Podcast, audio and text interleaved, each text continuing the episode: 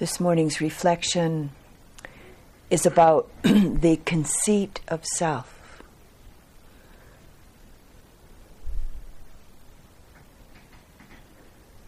One of the most prevalent and perva- pervasive ways that this deeply rooted habit of conceit, what the Buddha called the conceit of self, binds us and is perpetuated is through the comparing mind. It's a gift uh, to ourselves to begin to wake up to seeing that the process of comparing one's self with others over and over again only perpetuates the learned feeling of being deficient or being inadequate in some way. Or it perpetuates the learned feeling of being better than or being the very best. We then begin to understand, once we begin to see this, that this is one of the primary reasons why we live with a constant underlying, or maybe not so underlying, feeling of uncertainty and tension and stress. It's this conceit of self that usurps the power and the vitality of being fully present. It's this conceit of self that blocks concentration and mindful awareness of simply and clearly being present with what is.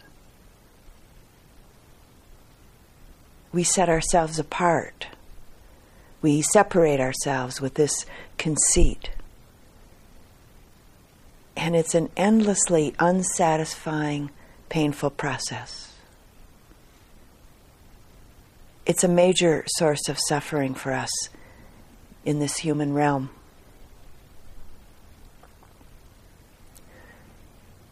Another way that the conceit of self can show up in our practice and in our life as our practice is that all too often our idea of what it means to be really honest with ourselves, about ourselves, is primarily perceived as admitting our weaknesses, admitting our faults, admitting all the unskillful, all the quote unquote bad things that we've done.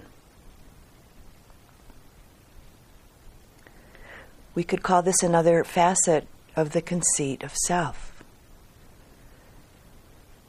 Identifying and dwelling in this negative idea and identification of ourself, this negative image of who we are, is actually how guilt, sorrow, how anguish is nurtured.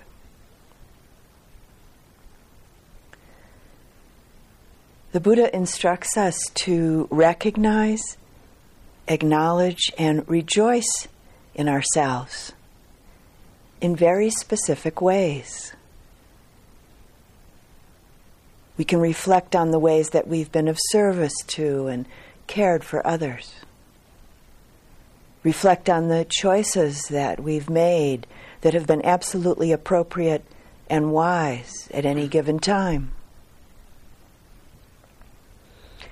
We can reflect and rejoice in the times when our heart, our mind, has been clearly present, connected. When the heart has emanated loving kindness and compassion or joy in relationship to others. And of course, the possibility of rejoicing in the fact that we've had the great good fortune to meet and connect with the teaching and the practices of the Buddha and are here practicing.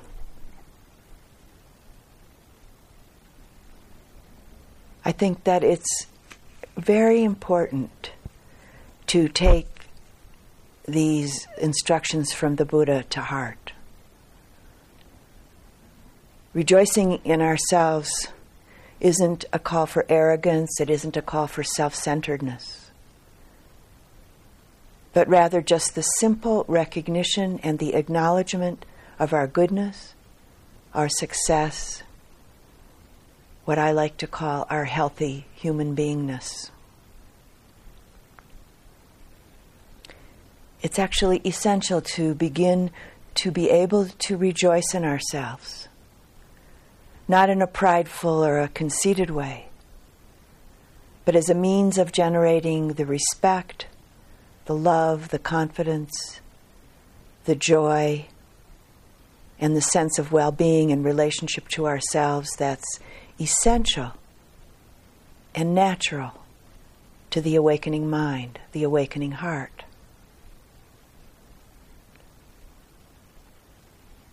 This is an important aspect of cultivating the wholesome mind, the wholesome heart.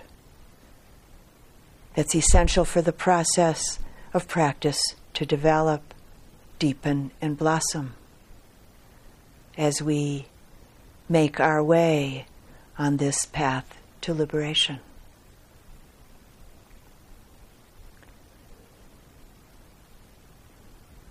until we're liberated, until we're awakened. In the Buddha's words, tis the self by which we suffer.